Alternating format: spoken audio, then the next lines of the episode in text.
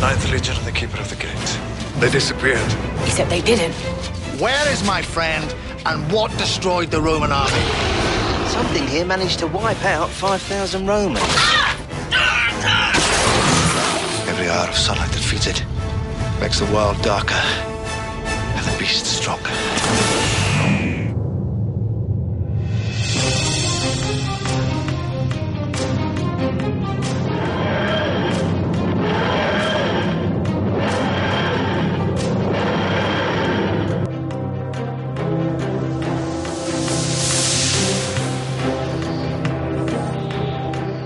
Welcome back, folks. Guess what? Our virtual TARDIS has landed and we are in search of the missing Ninth Roman Legion. But before we even find them, I think it would be appropriate to say thank you for coming along with us for what will be episode number 56 of Discussing Who. And as always, we never travel alone around here. And since the only water in the forest is the river, we'll start by welcoming back Angie Meadows. Hey, Angie. Hello, sweetie. Hello, sweetie. It was good. well, it was busy. How about yours? Oh, it was great. It was can't complain. so, have you? Uh, I, I, remembered from our conversation earlier um, in the week that you were working this week on your uh, chameleon circuit. So, have you and Bobby undertook that yet?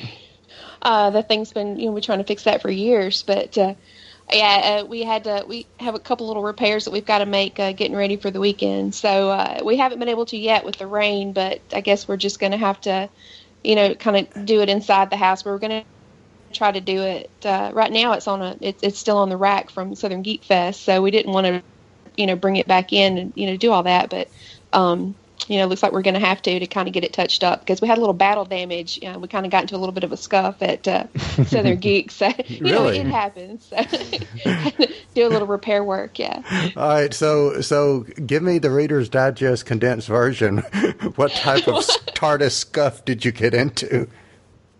Uh, well, when we were uh, it, it's it's pretty simple and it happens you know especially you know when you're working with painted you know painted props uh it one slid down on the, the front door i kind of slid down on the table and and took some of the paint with it so ah, gotcha. and uh yeah and when it rides on the rack sometimes you know it uh, the top of it can get a little you know have a little battle damage on it so well, you know we kind of have to touch it up well, to make you feel a little bit better, considering how banged up and uh, marked up and ba- badly damaged the TARDIS outside has looked over the years, I don't really think people are going to notice. So if you don't, my point being, if you don't have time to touch up the paint, that people will just think, oh, well, isn't that cool? She's added some uh, personality to it. yeah. yeah. So, right. so you, have now got Peter Davison's TARDIS. Exactly. Yeah, there you go. It, it was, it was always uh, kind of battle battle scarred. So, so speaking of the weekend, and you said you were getting it ready for the weekend. Why don't you share with the audience what you're getting ready for? Uh, well, one of my favorite events, uh, Mississippi Comic Con, is coming up this weekend, and uh, I've actually I've attended it every year that it's been. This is the fourth year, I think and uh, we uh, we've attended every year, and we had a we had our first fan table there last year, and uh, we'll be uh, you know taking our fan table again there this year with Metro Whovians, and uh, we're going to have our TARDIS there, and uh, our uh, Metro Whovian mascot of terror, Dark Smolik, the uh, the eighty percent scale uh, Dalek. He's hundred percent of the evil with twenty percent less packaging. he will uh, he'll be there, and, and you guys have to see him because he is a you know he, he is a work of art. He really is. I love to see him interacting with the crowd. Cool. Well, uh, that's that's one thing uh, I think Clarence and I are going to do some Saturday is hang out a little bit, you know, with you guys for a little while at the table and kind of just you know, see the Who people come by. Oh yeah, that, that, it's it's always great to see everybody combine their cosplay and and stop in, and a lot of people from the group. You know, a lot of a lot of people we've met, and a lot of people that you know we haven't met yet. You know, we all kind of you know get together and and get to talk and catch up, and and it's always a good time. And another cool thing is that what you guys haven't seen yet is that we're going to have our Dalek extermination gallery there. And uh, yeah, what that is, that's a game that uh, you can play, and uh, you can play for donations. And uh, this weekend, we're actually working uh, with the charity, uh, the Diabetes Foundation of Mississippi, and which is kind of cool. Yeah, because it's really that's that one's really kind of near and dear to me because you know our son has type one diabetes, so.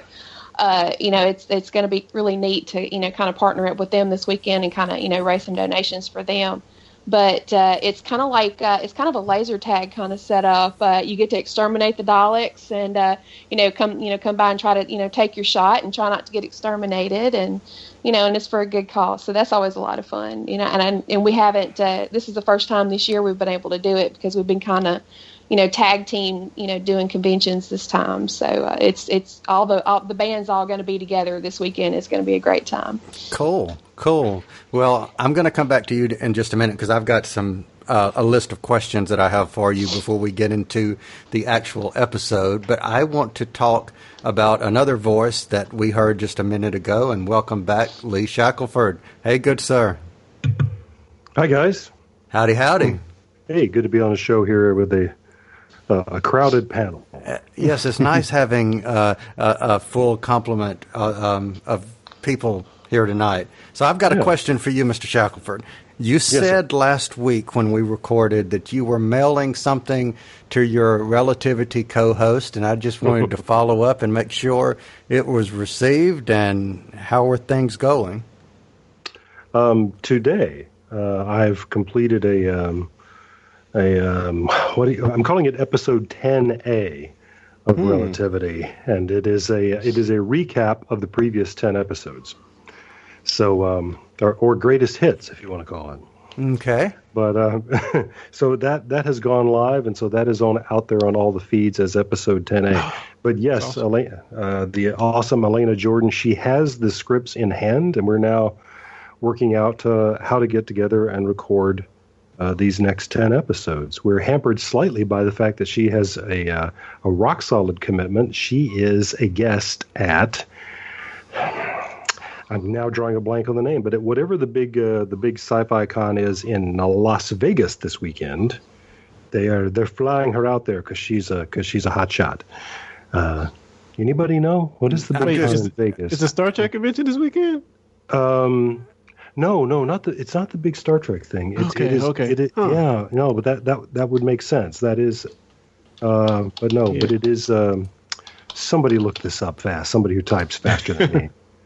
But um, uh, I was going to say course- Sin City Con, but yeah. is that yeah i was looking up wizard world it wasn't that one so Yeah. I think Sin City Con goes on 365 days. a oh year. yeah, that's true. Wait a minute. Oh, that's just called Las Vegas. It's called in Vegas, yeah. Or maybe we don't know because what happens in Vegas. I don't know. Well, maybe it's because we're trying to actually come up with a name for it. It's the Amazing Las Vegas Comic Con. That's right. Amazing Las Vegas. Yes, they, they, they couldn't brand it as a Comic Con, but they can call it Amazing. La- Yes. Anyway. Yes. But yeah, but but my, but my friend and uh, and uh, Relativity co-star Elena Jordan, she she is a famous cosplayer. Cosplayer. I mean, so she wow. Didn't she's so she is. Um, yeah, she goes dressed as all kinds of things. Uh, I say things uh, and people, but also as- she was a giant Pikachu in one of the videos that I have, and I'll share that video. But anyway, but um, but she she does a killer black canary among other things.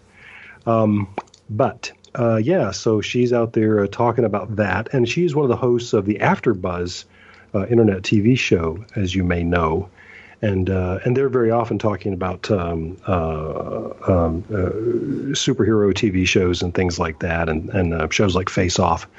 So anyway, so she is well known in these circles, and so she's out there at amazing Las Vegas Comic Con. But when she comes back, the next order of business is to actually record the next 10 episodes of Relativity. And you'll hear them at relativitypodcast.com.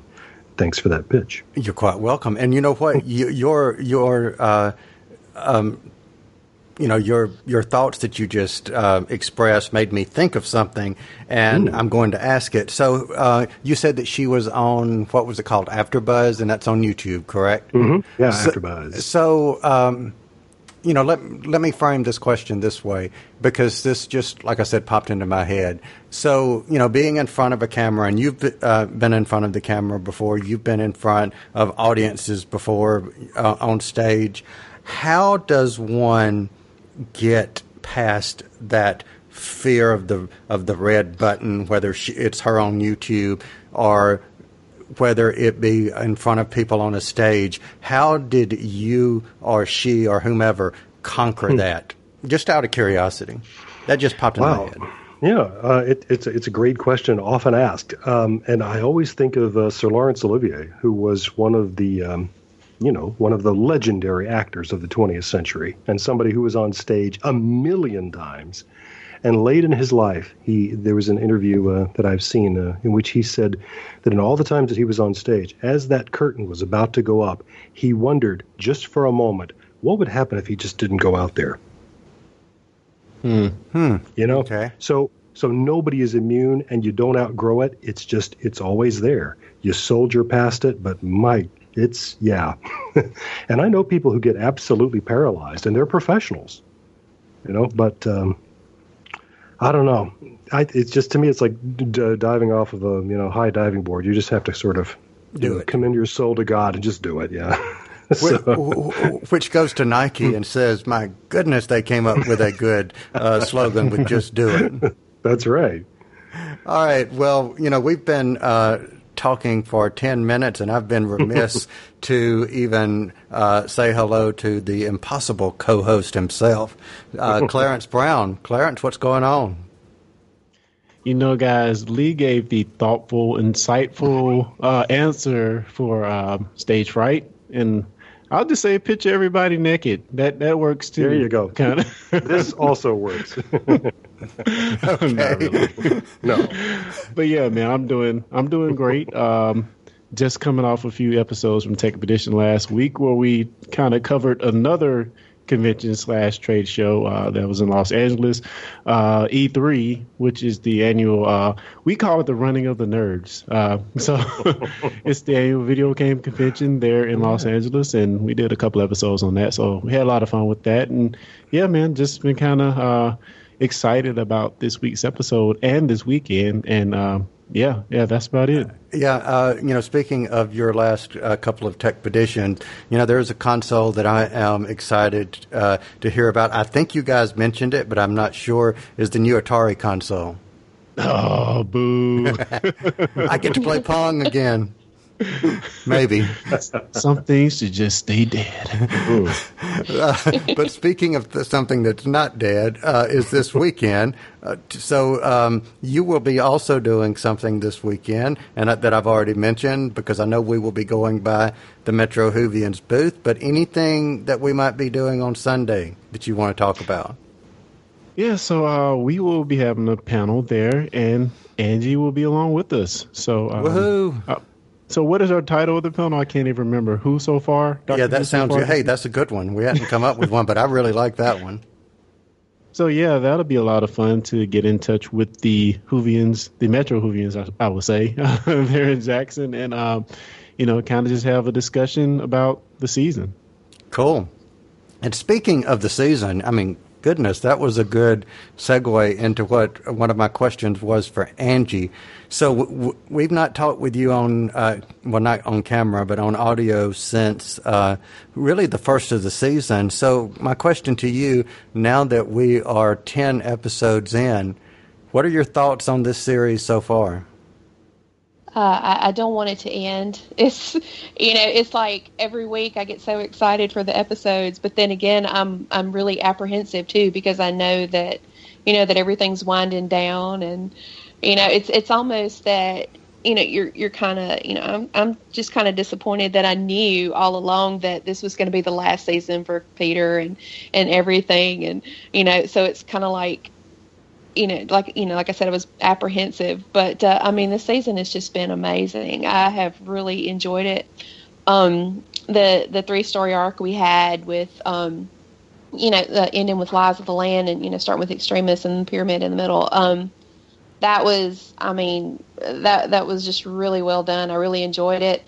Uh, the only thing I would say about that one is maybe it was a little, you know, Doctor Who's always been political, always, and uh, you know maybe that one was just a little too political.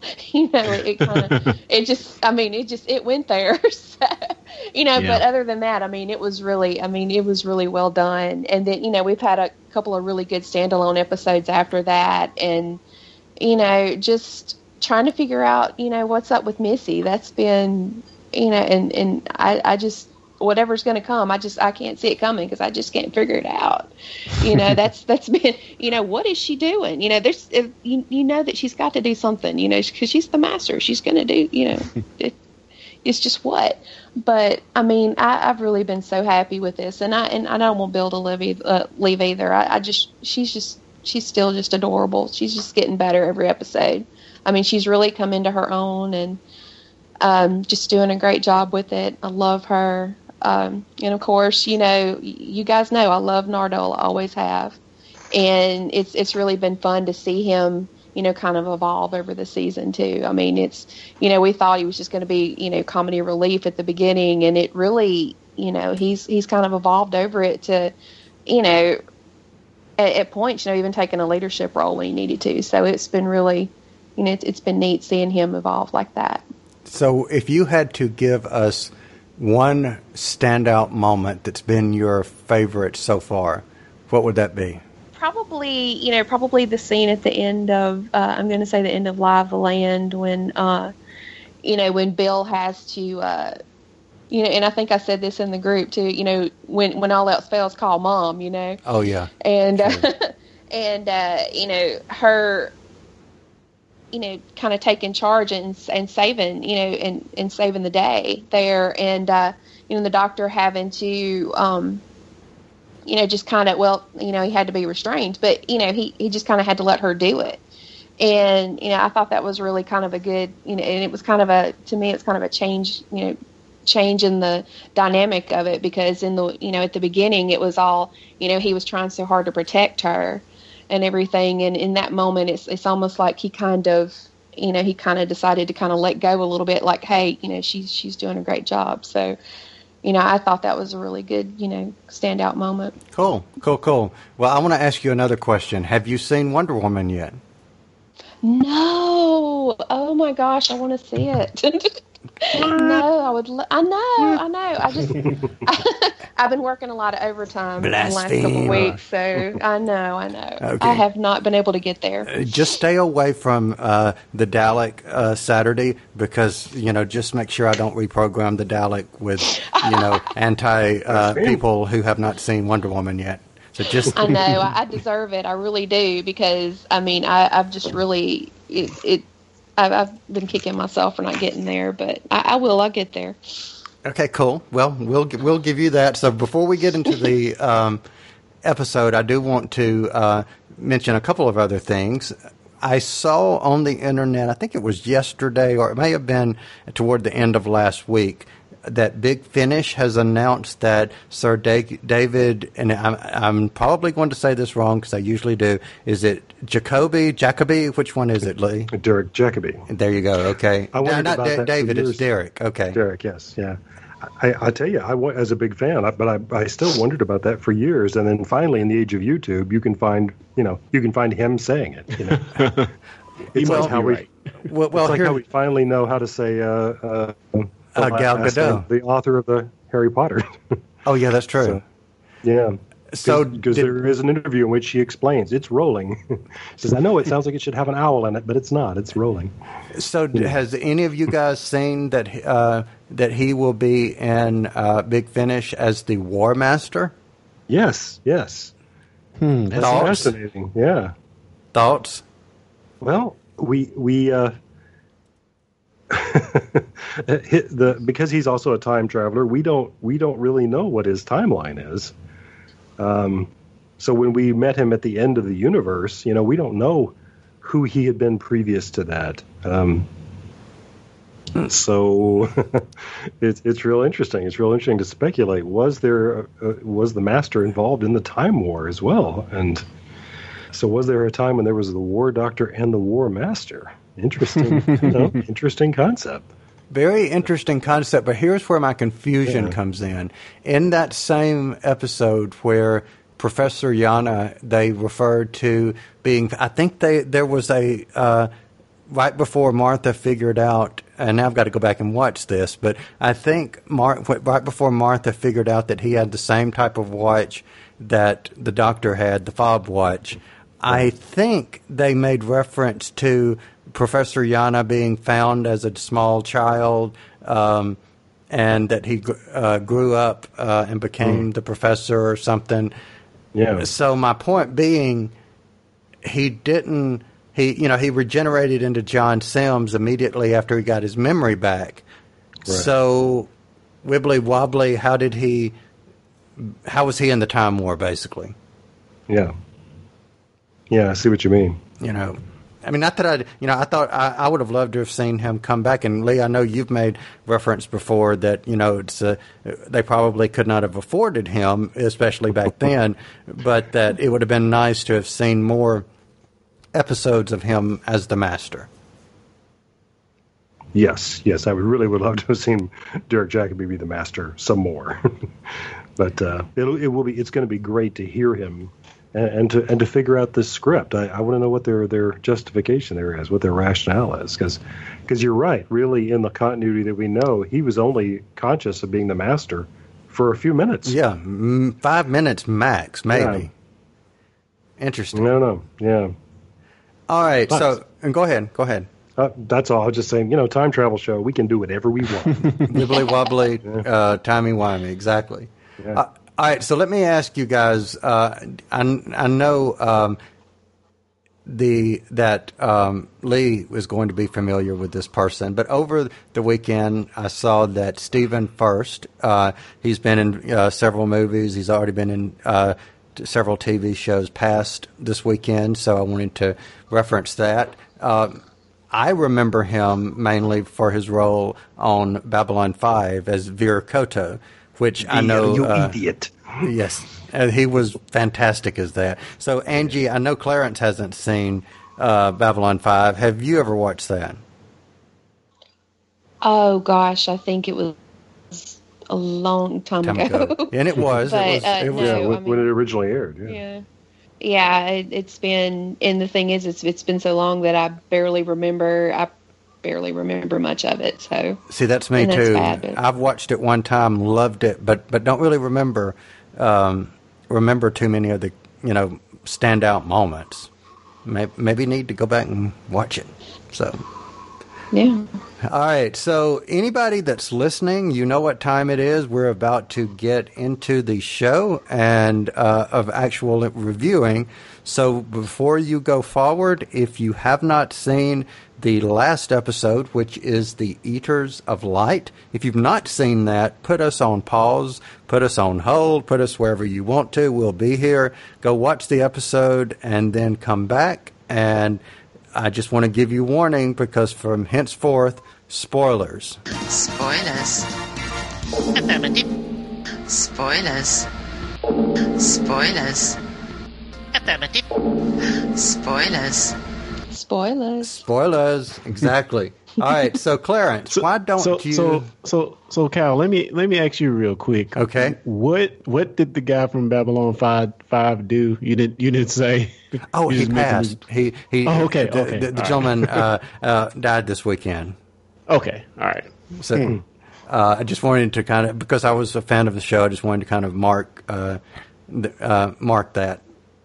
And he joins a, a, a, a horrifying procession of Babylon Five actors who've all passed Yes, younger than you would think. Um, yeah, it's like that that original cast is just decimated, and it's it's yeah. Is the uh, woman who hmm. played and I can't, Mira? Mira Furlan. Yes, mm-hmm. is she still living? I don't know. I don't know. because she was she was to Babylon Five as River would be to Doctor Who Oh. for me. Boy, no kidding. Yeah, So yeah. Love love Delenn. yes, Yeah. Ambassador Delenn. Yes, Yeah, yeah, um, and G'Kar, I liked him too. yeah. Let's see, Clarence, you got me. Uh, you got me sidetracked again.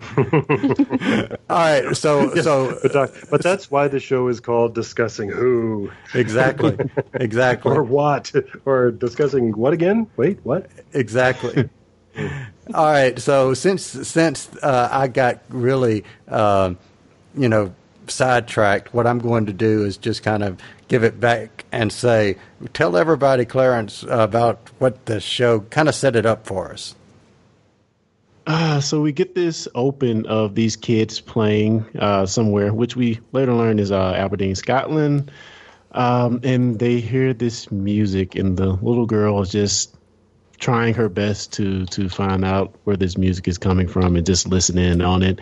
And we see a crow that is calling uh, "Doctor, Doctor." So that's that's kind of the intro we get before uh, we see the title screen and then um, we open up to the TARDIS sitting in the same field, and Bill is kind of questioning the Doctor on his knowledge of the Ninth Legion.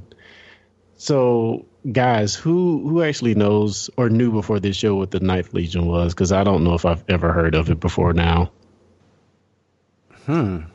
Yeah, that's something that uh, I've had kind of an interest in. I, I, I, I've I've always been interested in, in ancient Rome and the whole Roman Empire, and um, and those people up there that we're fighting with, those are my noble ancestors. So, um, you know, with the face paint and everything. So, so yeah, but I can't pretend to be an expert on it. I, I wouldn't I wouldn't have gone. You know, I, I wouldn't have challenged uh, uh, Bill to a. Uh, a contest of knowledge because she clearly knows what she's talking about. So, What about you, Angie? I did not. I mean, I, I learned a lot with this episode, and it kind of made me, you know, kind of, you know, look things up and, and Google a little bit. So that was that was kind of neat. I, you know, to learn something new about history that I didn't, or if I or if I did know, I did learn it, I didn't remember. So it was it was pretty good. See, I'm going to copy what you just said. That was actually very well put. I, I, if I knew about them, I don't remember them. And maybe because maybe that was because they were missing that I didn't remember. I'm not sure, but uh, you know, I really it's it, it's sort of like you know the the Roman Silence. the Roman Legion. The only thing that really pops into my head is you know Rory the Roman. But uh, you know, as far as the missing, I think it's, it's it's sort of like what what you you know Angie said. If if I did know him, I forgot him, or what- so. So, so thanks to Wikipedia, uh, right. The, the Spanish Ninth Legion was a legion of the Imperial Roman army that existed uh, from the first century BC until 8120. And there was a, and they kind of didn't know what happened to the Ninth Legion, but there was a book written that kind of uh, gave an explanation. Uh, the unknown fate of the Ninth Legion has been the subject of considerable research and speculation. One theory was that the Legion was wiped out in action in northern Britain soon after 108. Um, again, this view was popularized by the book called The Eagle of the Ninth, which is, I'm assuming, is what Bill is referencing when she's kind of saying she knows all about this. Uh, but yeah, it was kind of um, just that the the Lost Legion that was never heard of again, and um, that's kind of where this episode takes off. So um, let's see. So uh, when they get to Scotland, uh, they kind of go their separate ways. What do you guys think about Bill like going off by herself? Did any of you guys see it as a problem right out, out the gate? Absolutely. I'm sorry. I'm just going to jump in because I, I, I had a problem with it. I really did. Just because of, you know, like I was talking about earlier, you know, he was so protective of her at first. You know, it was like, you know, stay stay with the TARDIS, you know, go back to the TARDIS, stay right here, you know, and and not, you know, letting her go off. And then all of a sudden, you know, they get out, you know, they they come here on a bet and she's gone. and I'm just like, well, okay, so I guess, you know, he kind of I don't know if it it was a drop the ball situation or if it Yeah. was just you know or or if you know maybe he was you know kind of you know relaxing that you know grip a little bit you know i just but yeah at first i was like wait what so but yes to answer your question You know, I don't know if I paid that much attention to her going off. It's much as much as is almost with her come to expect it. Um, it's it's it's like she has embraced that whole. Um, you know, she's being tutored by him, and she's yearning uh, for knowledge. The only thing I didn't like about it is if they do plan to kill her um, at the end of this series, you know, if she's not coming back and if that's how she's leaving, then I think that that may be her independence and her thirst for knowledge is just another way to endear the character to the audience, perhaps. Hmm. Yeah, I go with that. so um, Bill heads off into the forest, and she meets, uh, I guess, who we learn is Kar a little bit later. Um, I don't know. It's something about frightened Bill that I really, really love. So the, the, scene when she's just taking off running is is just so adorable, and I really, really love that scene. And I mean, I think she continues to um, parlay this bit of emotion that I mean I've just grown to love and and, and I'm gonna hate to see go actually. And I just love the scenes when she's like kind of frightened. So um, soon after that, she kind of falls in this hole, and she sees uh, the first uh, Roman soldier. And did anybody else find it strange that she's just now figuring out that um, the TARDIS can translate languages? It hmm, yeah. wasn't there. Uh, didn't that come up in a in a earlier episode? I, I may just be making this up, but I thought it had come up before. But I, I wondered that too, but I think it's just because we know.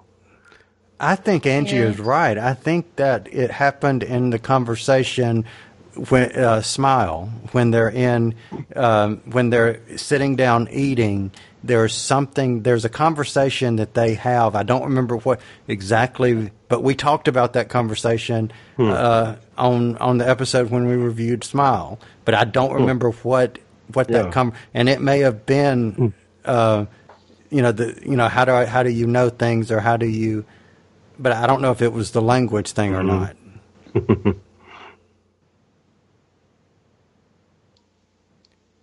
Which you did know, any, oh, go ahead. Go ahead. No, I was just saying. I was going to say, did anyone find the? Um, I guess we briefly get uh, introduced um, soon after to, I guess, the actual eaters of the light, these aliens. Um, what do you guys think about the alien and the power that they kind of had to do, to suck life out of uh, out of a person? It seems like that particular thing has been used a lot. It seemed kind of um, I don't know, very familiar. Hmm. Interesting. Lee, what do you think? I I enjoyed them because they did not seem to be. Um, they they weren't intelligent. They weren't people in suits. They they couldn't talk. You know and, and they were simply a threat, like a, like a virus or something. And so that allowed us to focus on what was going on with the with the human characters in the story, and uh, so I, I really liked that, actually. That may be something a lot of people would especially dislike about this episode, but I, but it was a plus for me. Hmm, interesting. Angie, what did you think for? And then I'll go. Yeah, well, I kind of wish that you know, I, I kind of wish that we'd seen them more the way that the, uh, yeah. which I know that they were like, you know, the special effects probably were, you know, pretty intricate for that, but uh, you know, just to kind of, I saw some, I think it was storyboards or something uh, on a website today where they showed the uh, the idea for the for the eaters of light for the creatures, and they were just really beautiful to me. I mean, they were just mm. really well done, yeah. and you know, I wish that we could have, you know, kind of gotten a little bit more, you know, imagery with the, or, you know, kind of seen more about what they look like. But, um, you know, I mean, I mean, overall, I like the dynamic. You know, like you said, you know, it focused more on the human interaction. So I think that was, you know, I, I, I did like that about it.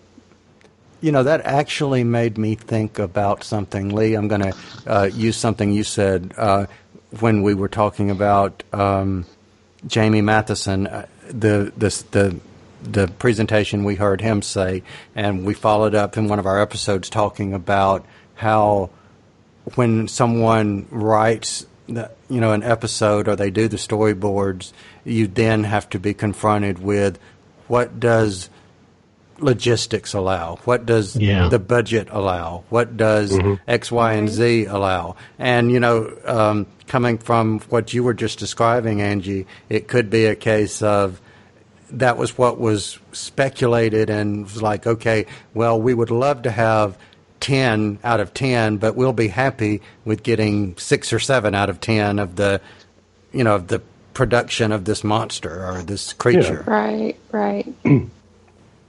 And that's really how the design process always works. That you, you, you, you aim high. You know, I mean, your your, your renderings, the storyboards are always going to be the most gorgeous thing possible because you know it's going to be whittled down from there. So, so you learn to to shoot for the stars. You know, and uh, What yeah, cla- that's funny because it, it seems like we could have very easily gotten a a, a scene or two of the um, aliens decimating the the rest of the Legion. Uh, you know, in the beginning when he kind of oh, finds them all like scattered out, that would have been a cool scene to see. But I I see what you're saying about budgetary reasons. Yeah. You can't really show that, and, you and maybe a line of dialogue instead that says that it happened. yeah. Yeah, right. You know, and that goes back into look at the budget for the entire um, series as a whole. Go back to the days when you would have what was called when they had thirteen episodes instead of twelve, and the Christmas episode. You would have what they called the Doctor-lite episode. Case in point, um, you know, uh, the one that's famous uh, with Blink. Sa- yes, Oh, Blink. blink, yeah. You know, Doctor-lite on that. So budget. Yeah, it's funny because in this episode we see the um, the people who actually are have survived from the uh, Roman army are are the actual deserters, and, and that's kind of similar to what we got in the previous episode when it was the colonel that was almost hung. Um, that was actually a deserter as well. So I thought that was kind of cool. Hmm. Yeah, interesting. Yeah, both of those stories had a someone disgraced getting to redeem themselves. And uh, yeah, and be yeah, I had not thought about that, but you. So so Clarence, let me. You've been asking this question. Let me ask you a question. What did you think of the guys who were the the Roman legion, the ones that survived? Um, I love the symmetry between them and the survivors of the the Scottish uh, what would you call it clan or whatever I don't know uh, that that survived. Where they both were, and this was even pointed out uh, that they were both similar in age, which there was a little bit difference, but, but they both were young. Was kind of the point, and um, yeah, so I mean that's kind of natural when you have a um, the youngest are going to be the less seasoned and the more likely to uh, scatter away at the sign of danger. And, you know, it's one thing you're already scared when you think you're approaching another army to fight them, but you're going to fight an army, and lo and behold, you get some unearthly beast uh, decimating everyone. So, so yeah, I, I like that aspect of them. And does let me ask let me ask this: Does that go into anything that people do or that we do, which is reality is perception? So if I perceive person X as my enemy, does that then impact or influence is maybe a better word anything or everything that I have as far as an interaction? If I've got in my mind that this person is my enemy and I think it would I think it would um, you know influence that. So likewise when you know they're going in and you've got the you know the Roman legion going to, and you've got the clan uh, the family of whatever you want to call them that are these survivors. If they see themselves as the enemy that then is how they're going to respond to each other which leads into that scene where the doctor is like okay be quiet children Yeah, yeah, Lee, you should take that one. Yeah, I'd said that it's my new favorite line from the series, and since I've written it down, let me read it. go for it I love this. Okay, kids, he calls them. Okay, kids, pay attention. She slaughtered your legion. You slaughtered everything that she loves. Now you all have a choice. You can carry on slaughtering each other till no one's left standing, or you grow the hell up. I love that. I Nice. do always enjoy uh, stories in which somebody who is from an advanced race uh, has to tell us to to grow up. Um, we were talking uh, not too long ago about the day the Earth stood still, and that's basically what that whole film is. you got a choice: you can keep slaughtering each other until there's nobody left standing, or grow the hell up.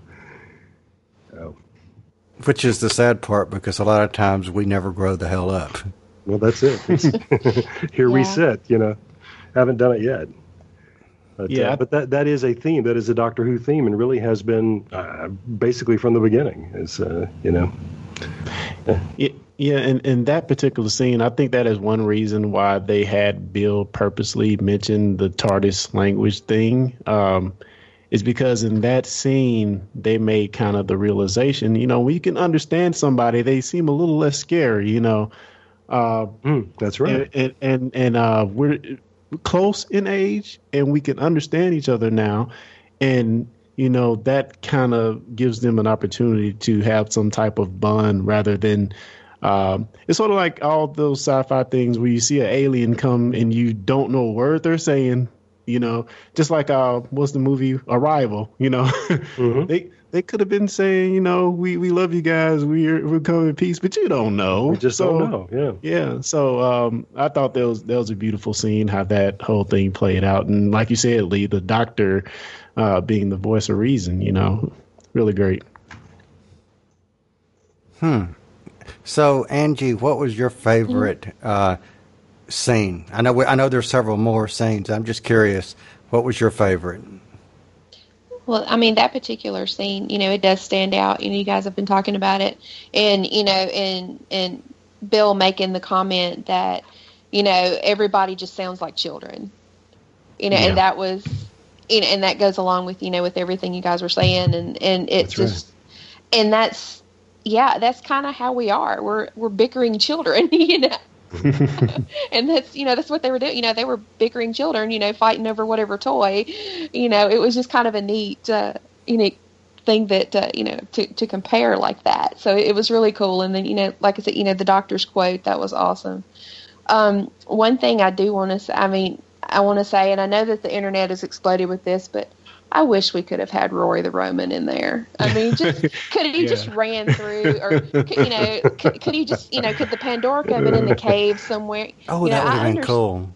Oh, yeah, you know, running by, you know, and here's the Walking Pandora sitting there, you know, something like that. I mean, I understand, you know, that that story's over and Moffat's moved on, but you know, it just would have been a neat, you know, neat kind of nod here, you know, right at the end of, you know, But you know, The end of an if era. even if they didn't uh, have him, I mean, I mean, I love that idea. But even if he wasn't available, or they they they could have at least made a reference to, oh well, you know, there's, and, you know, is there anybody else that that that's missing? And they could say, oh well, now there was another one, but he's been hiding. I mean, he's been you know sitting, he won't leave or something. This Pandorica or something. You know, just even if they didn't show it, just reference it. Very good idea. Uh, that that would have been really that that I would have just loved that. That would have been a really really great nod. So, guys, uh, my favorite moment in the episode um, is when Nardole and the Doctor get captured, and for some reason, Nardole has a bag of popcorn or popcorn seeds, whatever. That's right. Unpopped popcorn. Yes. Yeah, un- this- yeah. And and you know, the Doctor, of course, uses that one thing brilliantly to escape from everyone. Right. So yeah, it's just Nardole again in that quirkiness and oddness of the situation. Of course, it was convenient for the scene for him to be carrying some popcorn, non-pop popcorn. So, so I just that was real fun to me, and that was probably my favorite moment of the episode. Nardole's always fun. Lee, what's yours? Um, I was just remembering, um, since I'm establishing a reputation as the guy on the show who weeps, um, I, uh, I, I, I, this, the, the end of this episode with them all standing in the gate together, uh, that took me completely by surprise.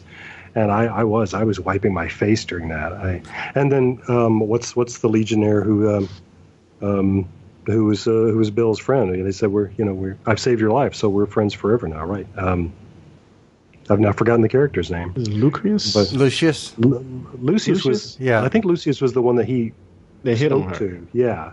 Well, no, that that's him. Yeah. Okay. Okay. But anyway, but anyway, him.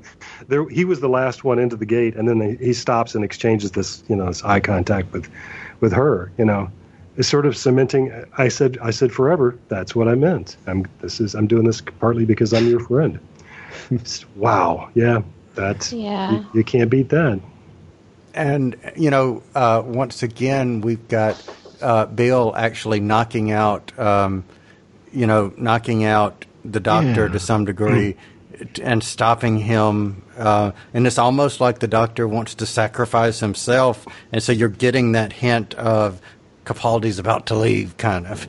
Wondering, is it about to start now or whatever? Yeah, he he even says I can regenerate and keep fighting in his little statement there. So that that was pretty cool as well. Oh, I, um, I don't think I said what my favorite part was. Um, my favorite part would have had to have been, well, well, it's twofold. Uh, one is a part, the other one uh, is um, not a part, so to speak. But um, the the favorite part comes as when you see Nardole actually sitting. Outside the next or when the doctor comes out you know two days later.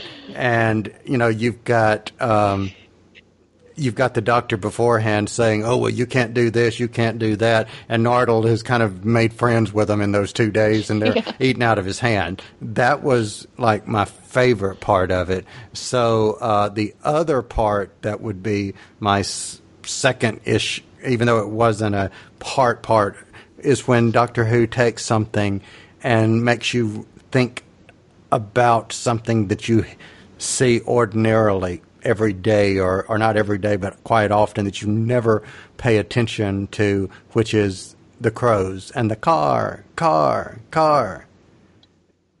W- You know where Yeah. you, where, where they did the name. That that to me was yeah, really that cool. was pretty awesome. That was pretty awesome. I mean, I also like when you think about um, the the time, the interdimensional temporal temporal rift, as the doctor called it. Um, I like the fact, like right before uh, you mentioned that Nardole scene, the doctor stepped in for a few seconds to him, and it was actually two days. And I kind of like how they played the whole gatekeeper stepping into the gate and can go in there and fend off the alien long enough or the creature long enough to the next generation comes and does the same thing. I found it funny how the doctor wanted to actually stop that cycle and he I mean again he attempted to sacrifice himself to to stop that cycle which um I found really cool as well. So here's something I didn't understand. The music at where was the music coming from? Do you guys know? I still don't understand that Angie, part. do you? Uh, well, I didn't really, really understand, but I mean, I, I'd like to think that maybe it was kind of the war drums or the music, or you know, they were fighting. You know, you know, they were still there fighting, and every, and maybe that's kind of where that comes from, is to you know remind people that, or remind the people that know that you know they would still be. You know, fighting the fight for them and keeping the gate closed or keeping the you know monsters out but that was just me, you know, just kind of making that up. hey, it works. I mean, you know, you know, um, I know Lee said one time he doesn't care uh, what uh, what the reason is as long as you can explain it. So if that is an explanation, hey, I can go. You know, I can go with that. well, you know, it really didn't say, you know, for sure that that's, you know, what was happening. So that was just kind of my take on it.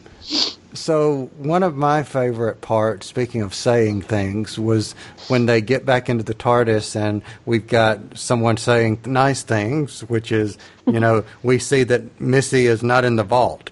So, you know, my attention kind of, you know, is like, oh, cool, you know, here's Missy. So, um, Clarence, what did you think of the Missy moment? It looks like she's now the chief of engineering or something to that effect.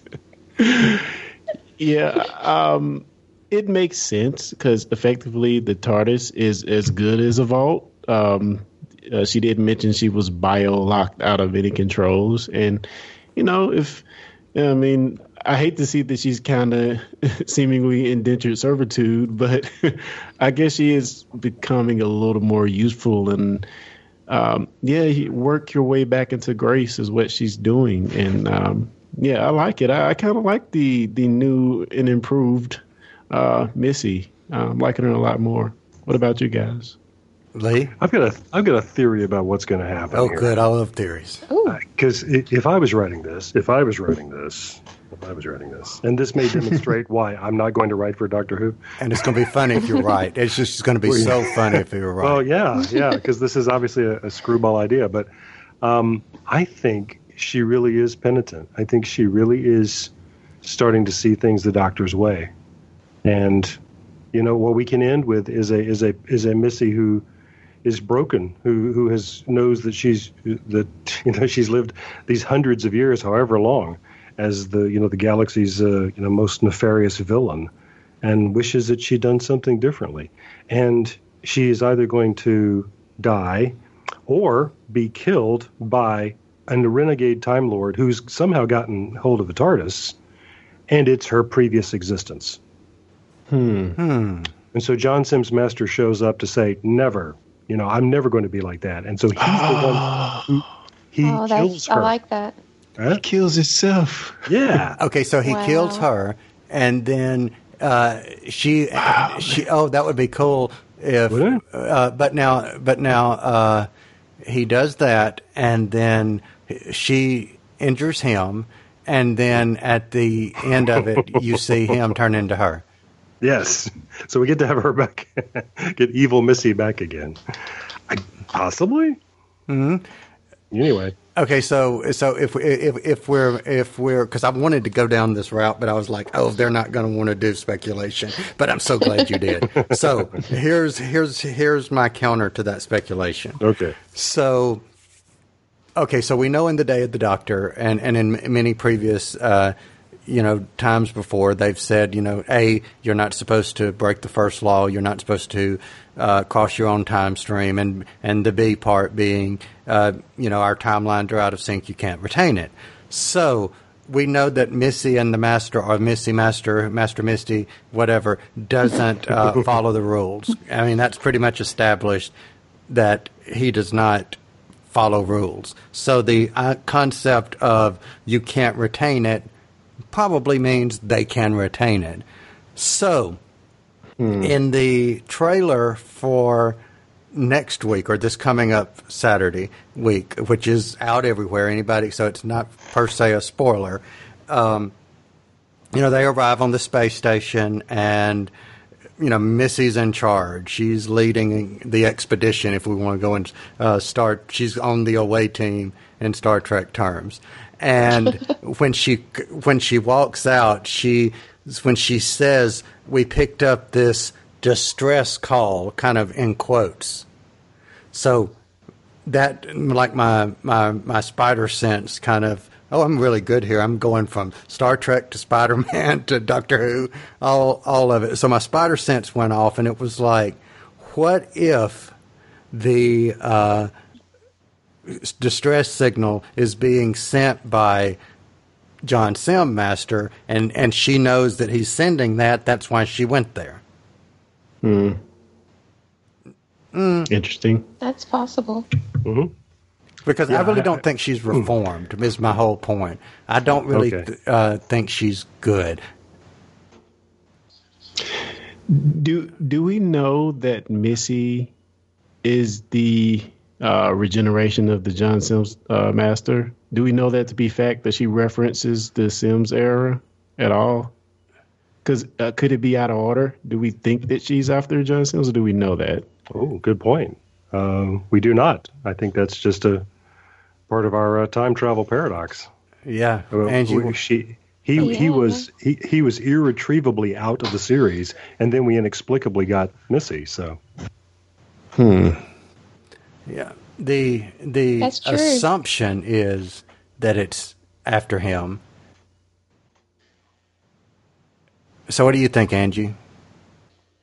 Oh wow! I mean, it it it could go either way. It could very possibly, you know, she could be, you know, a, a previous, you know, regeneration or, um, oh gosh, my you know my brain starts to want to explode when you start thinking about all the possibilities. but but uh, I mean, yeah, we didn't see him regenerate, so it it definitely. I mean, it, it could go either way. So And it's- it's considering the interesting see how it fact plays that- out. And considering the fact that Moffat has allowed us to see regenerations that we did not see before, I and you've got John Simm coming back. I mean, I just think that if they don't do that, that that would be like, okay, you've got the opportunity. If if if you are, are you going to? You know, kind of thing. Yeah, yeah. All right, so do we o- do we let me do we often see the master regenerate on screen? I mean, how often do we get to see that happen? I know we saw it with um, uh, the the uh, guy that's doing the yeah the professor. Yeah. Derek J- Yeah. Jacobi. Jacobi. Mm. You know, I'm sitting here thinking. I don't think we really had the opportunity. Well, well, well. Back in the day, we didn't have the opportunity because the reason that there was a change in Master was because uh, Roger Delgado was killed in a car wreck. So uh, then you had the shriveled husk Master version uh, in a couple of years later in uh, the Deadly Assassin, and I think there was another version that appeared, and then he took over uh, the body of Nyssa's father in the Keeper of uh, Traken or Traken. So um, that wasn't per se a regeneration of sorts. It was more of a body possession merger kind of thing. So to answer your question, I think on screen we've only seen that one time. And, and just for anybody that knows, Lee has had to step away from the audio for a moment, so he's in our virtual chat, and he wanted to say good, good master chronologically, uh, chrono, whatever. Uh, well done. Thank you. I got tongue twisted there. Thank you, sir. No problem. So we want to So- give rate ratings. Are we ready for ratings? Yeah, I'll let Angie go first. Angie, Oh, um, oh gosh. I mean, it it was a it was a great episode. It really was. I mean, it, it just it's it's. I think that they're just you know they're keeping that momentum going you know over the season and uh, again I say I, I really don't want to see it end. It's it's just it's kind of making me you know I, I'm loving it but I'm you know dreading it at the same time. So but I, I'll still you know I'll give it a I'll give it a five because I really did you know I enjoyed it.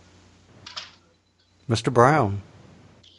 um, I really enjoyed it as well. Um, I'm going to have to give it about a 3.8, but just because I didn't enjoy it as much as the last episode, which I gave a four, so that's part of my reasoning on that. Um, but yeah, I thought it was a fun episode and interesting.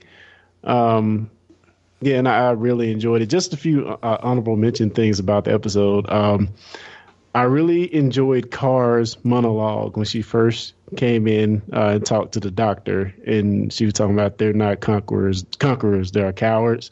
I love that, and I loved uh, comment when the doctor first saw the life sucked out of this this corpse, and he said uh, complete and total absence of any type of sunlight, and then Nardole said death by Scotland.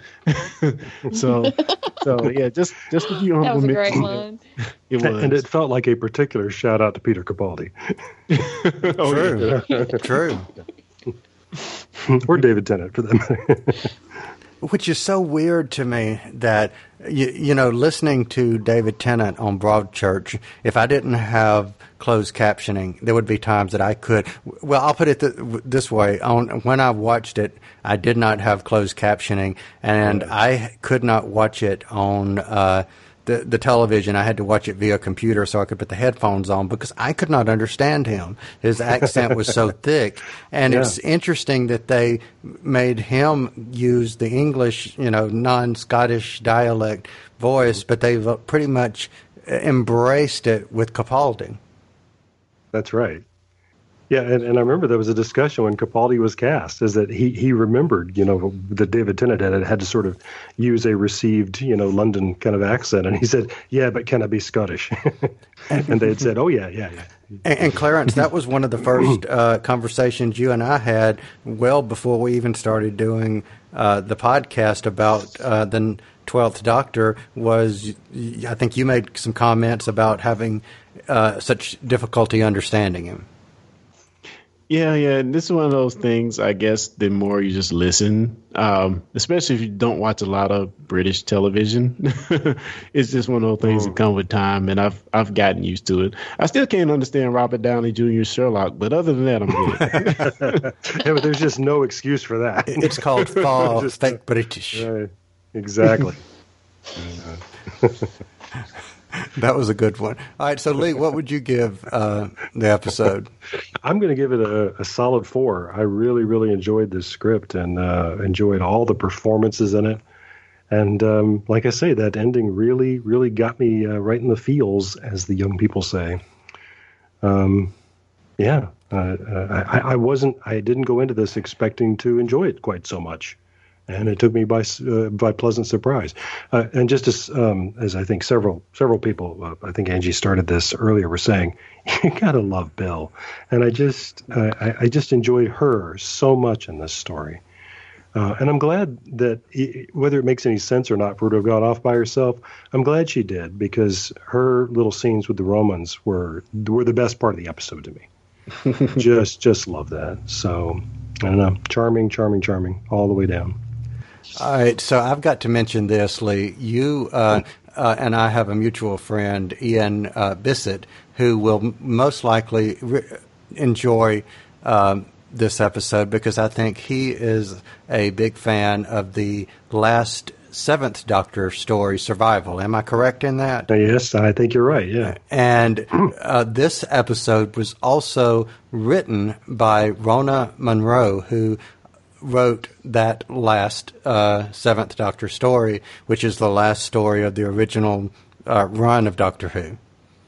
So this is one of the, uh, I think, one of the first time a classic Who writer has returned to write an episode, if I'm not mistaken. Not the very first, I don't Not the- think, but I but I also don't don't challenge me on who it was. Okay. Well, well, I, That's. I, do know there's it, it not been many, and you know it's kind of interesting Right. that she also wrote the last one. And survival is not not a high point of the series by any means. It is a weird, strange little script. Yes, it is. But uh, but you know, you remind me that one of the things that this made me think of was some of the other stronger um, Seventh Doctor stories that were often set in Britain and we're about unearthing a mystery in the past. And uh, we're, you know, we're, we're clearly very much um, a, a product of their audience. You know, I mean, there, there's no ready English schoolboy who didn't grow up reading about the Ninth Legion. I guarantee you. You know, we're we're all a little sketchy on it over here, but you know, they they have all this stuff, you know, forced on them from an early age. So, uh, uh, and a lot of the Seventh Doctor stories were about things like that, and uh, so it, it made me think of that. You know, I got a I, I- got a question, and this is for all three of you guys. You know, I know the '80s were the '80s, and the '80s were the '80s for a reason because that's just they were the '80s. But Yeah, I find the it- seventies had to end sometime. Well, true, but but, but but but but but but I find it hard for some reason, particularly the Seventh Doctor stories, to go back and watch them because, and yes, I know the '60s were humongously, you know, bigly um, dated, but having said that. There's just something so dated about the Seventh Doctor stories. Am I the only one that, or do you guys feel that too?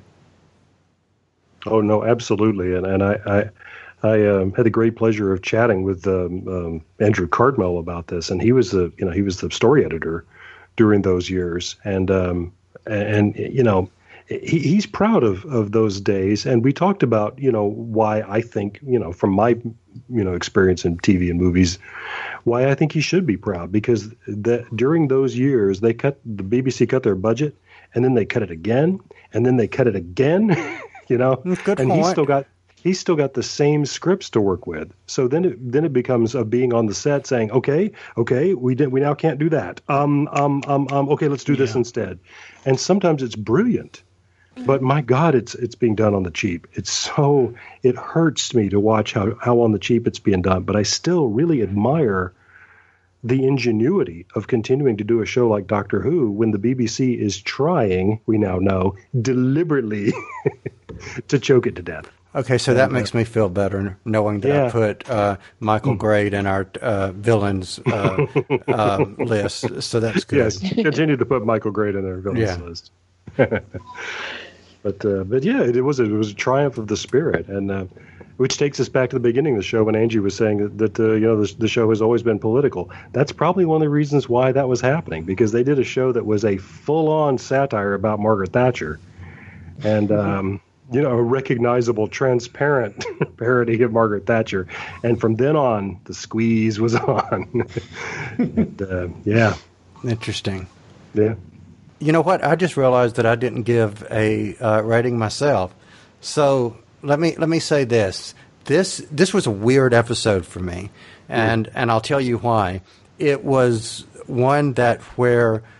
Um, and, and let me preface by saying, you know, I've had a busy week and my brain was kind of muddy. And I even messaged Clarence earlier today saying, you know, hey, I may need help uh, if my uh, brain is rice pudding uh, tonight, or um, y- you know, uh, if uh, you know I'm tired or whatever. But having said that, this this was an episode that I enjoyed while I watched it, and I have no fault with it.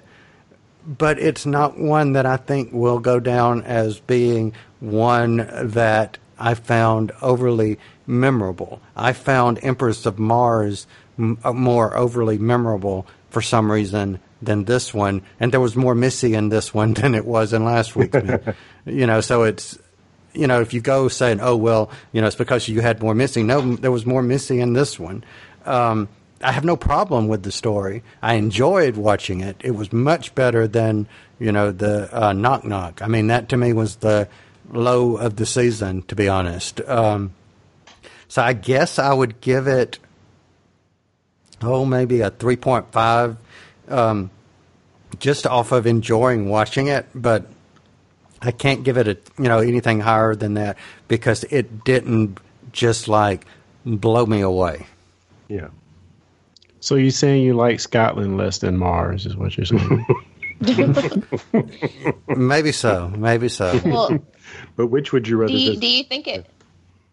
I'm sorry. Do you think it may be because you know we were talking earlier about the you know you didn't really get to see the you know the the villains or the, the monsters you know and things like that, and then you know in uh, Empress of Mars, I mean you got to have yeah. you know back and forth Oh. with the you know with the villains and with the with the humans. Good so, point, Do, do yeah. you think? No, I you know that's a good point, but I actually Yeah. think I figured it out just just now. And it had nothing to do with anything in the story, and it actually had nothing to do with the Empress of Mars.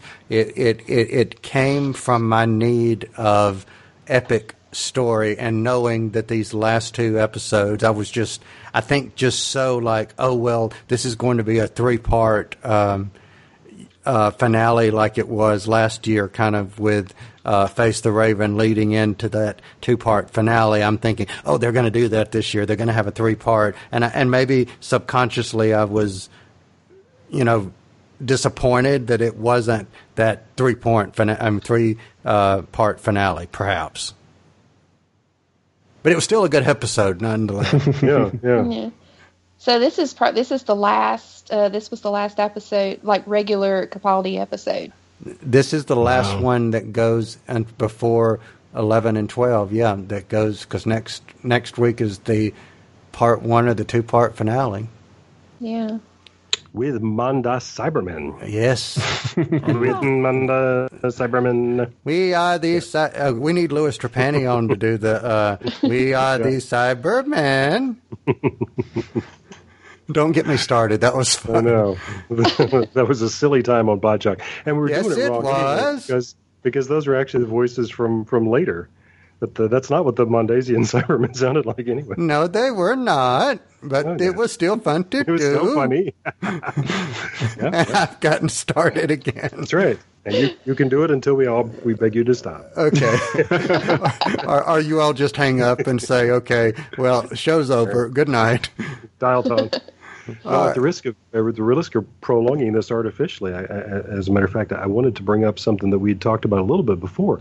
That when we heard um uh, Jamie Mathieson talk about writing Oxygen, that he, he told us that in drafts of the script, as he was sending them to Stemo for approval, that um, he would say, you know, I, I went out on the edge a little bit about making the Doctor really kind of cross, even kind of nasty, and that the notes he would get back was more of this. You know, he would have a line circled and an arrow pointing to it, say, "Yeah, make him nastier."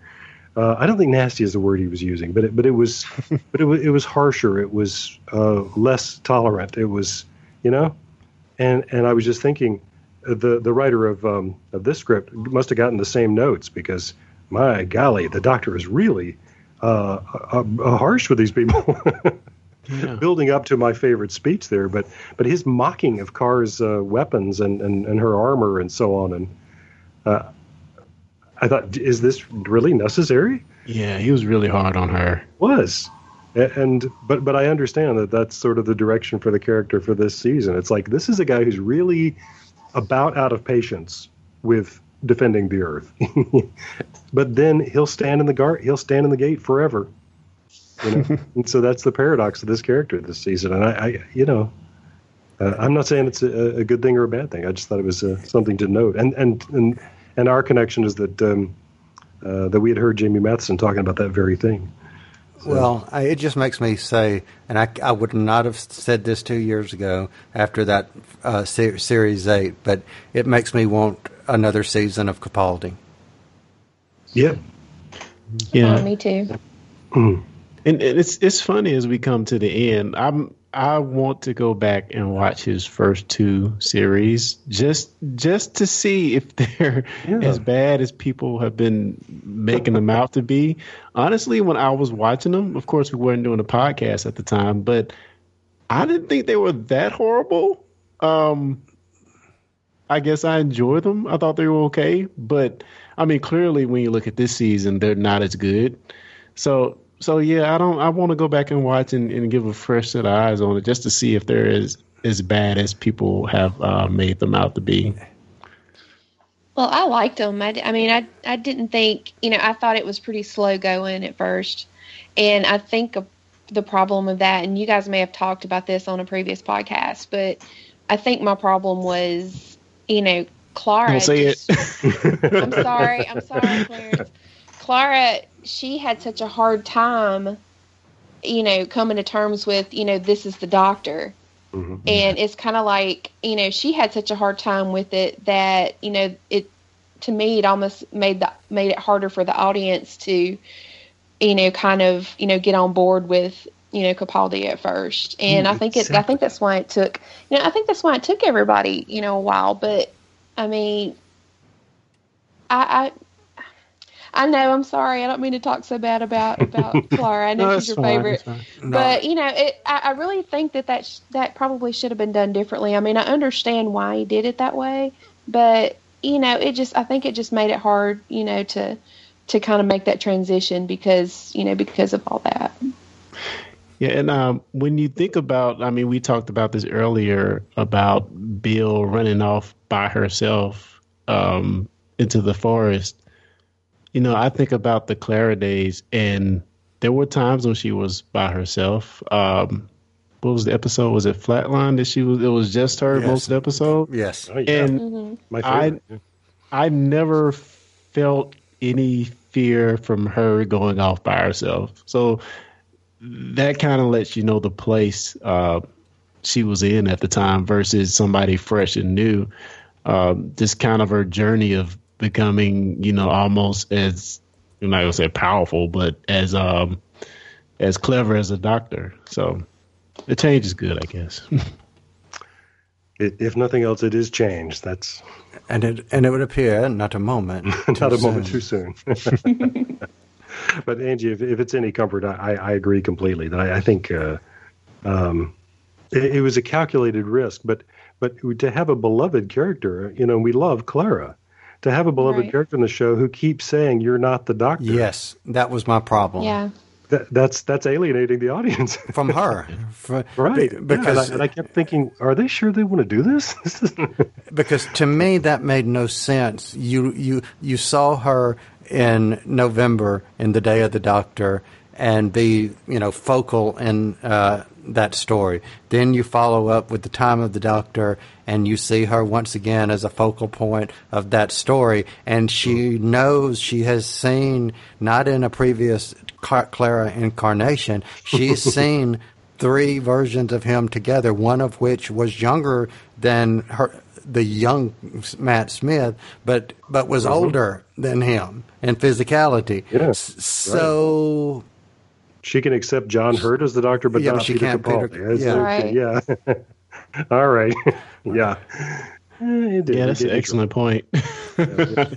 But yeah, that that, that just yeah that and, and and that that to me, I know they did it for the audience, you know, to kind of ex- explain the change, but they should have had it be Vastra or Jenny that was questioning, is that the doctor? Not them immediately say, oh, it's oh, that's the doctor, and then Clara Clara be the one to question. Yeah. Well, I mean, it's, it's also the connection she had with the Matt Smith doctor. I mean, they Sure.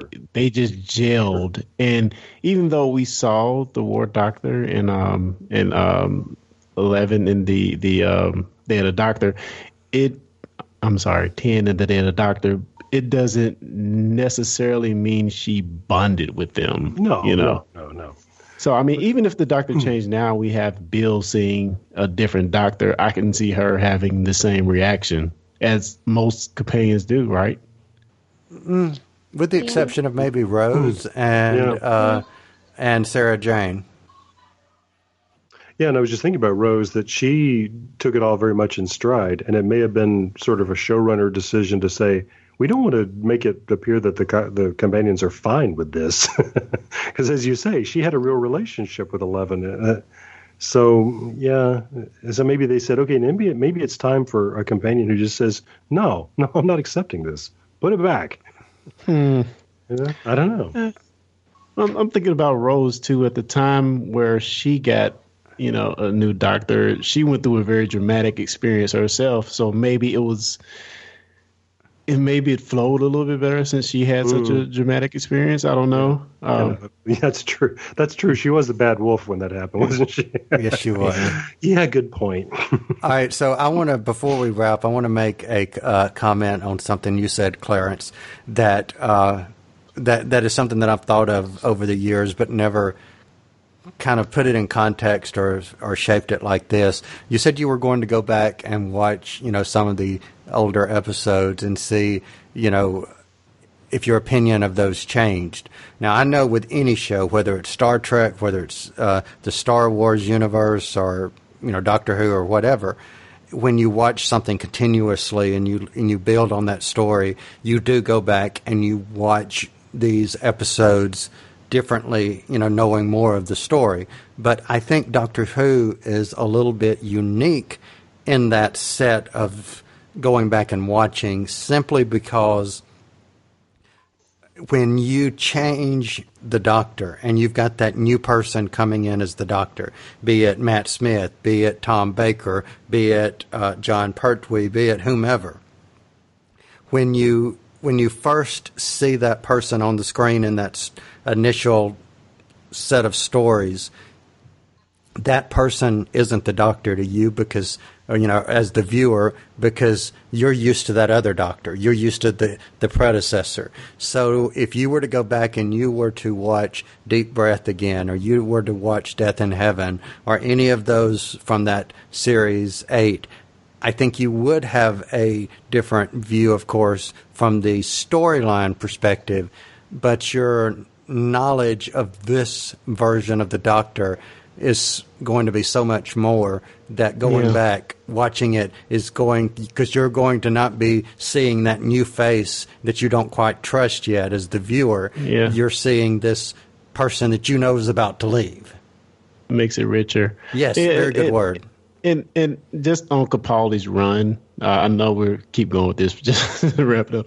Capaldi's run, you know, I think of his run being, and when I compare it to the previous Doctors, to me, his has the most most growth, and I say that from just the look of him when we first saw him to how he acts. You know, we talked about the different script writing and how they wanted to go with the character, but I mean he's changed a lot since we first saw him, and whether that's good or bad to you, um, it is something, and it's interesting to see to where we have this short-haired, you know, uh, mostly mean guy, which he's still mean these days, but it's a little bit different. He's a little more jolly about it, I guess, and long, you know, crazy, wild-haired doctor.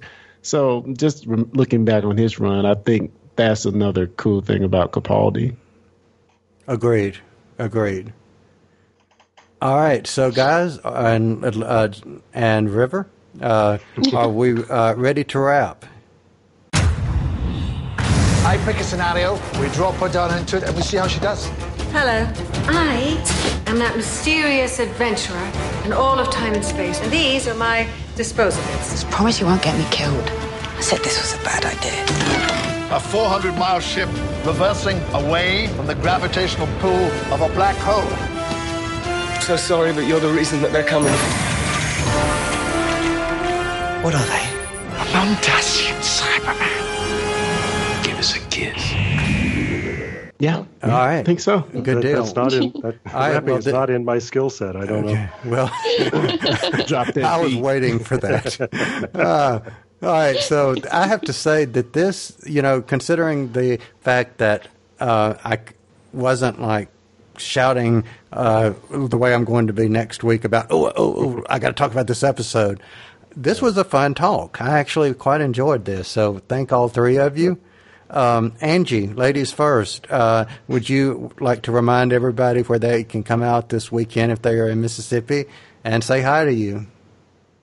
Uh, Mississippi Comic Con uh, Saturday and Sunday. The floor opens at ten. Come by the Metro Whovian booth and say hello. Come take a picture with the TARDIS.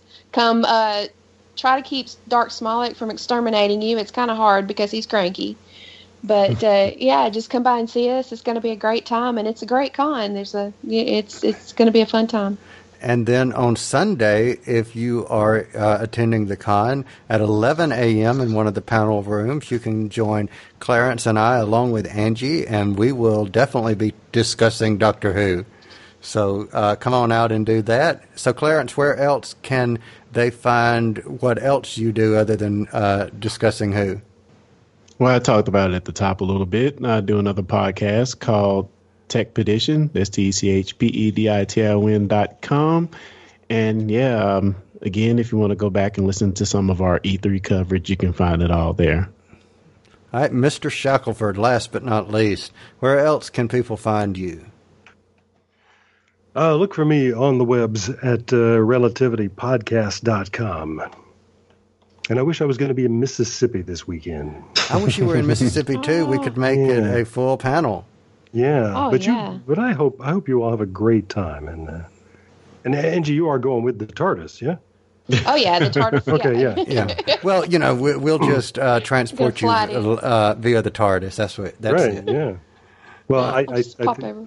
well, yeah, I think she said she's still working on the chameleon circuit, though. So Yeah. yeah. Gosh darn it! That, what was it? Uh, somebody took out the it uh, looked like something else. the, the, the, the, the fluid link. Yes, what the it was. fluid link. Yes. All right. Well, for everyone listening, thank you for joining us. This has been a fun chat. Angie, thank you again for coming on with us. We always like having you on. You are part of the family now, so thank you uh, so much for coming back on with us. And um, for everybody listening, thank you for spending your time with us. We will be back um, probably next week for episode number, this will be 57, when we will be talking about, of course, uh, the next episode of Doctor Who. So thank you for listening, and with that, we will see you next time. Discussing Who is brought to you by Audible. You've probably heard of Audible, but just in case, they are the world's leading provider of audiobooks. They have more than 180,000 titles. Let me say that again. 180,000 100,000 titles to choose from. Imagine a genre, they've got an audiobook. And these files play on smartphones, Kindles, tablets, in fact, over 500 different devices. Now, for fans of Discussing Who, Audible is offering a free download when you start a new Audible subscription. And you can choose anything at all from that vast library. But we know you want to get one of their absolutely fantastic Doctor Who titles, which include New Adventures of the Doctor, but also Torchwood and River Song and they're performed for you by actors you know and love. Wonderful voices Tom Baker, Alex Kingston, David Tennant. The list goes on and on. So try it out for 30 days. And if at the end of the month you decide Audible is not for you, you still get to keep that Doctor Who book you downloaded. So look at it this way free Doctor Who book. So here's how you get started. Point your favorite web browser to audibletrial.com slash discussing who. That's audibletrial, all one word, A-U-D-I-B-L-E-T-R-I-A-L dot com slash discussing who, also one word. And that's how you get your free book. What could be better than that? Hey guys, like the Discussing Who podcast? Then you should also check out our friends over at DiceJunkies.com. A YouTube channel and a podcast, Dice Junkies brings you gaming and geek news, discussions, reviews, and a whole lot more. Check them out over at DiceJunkies.com. Tell them Discussing Who sent you.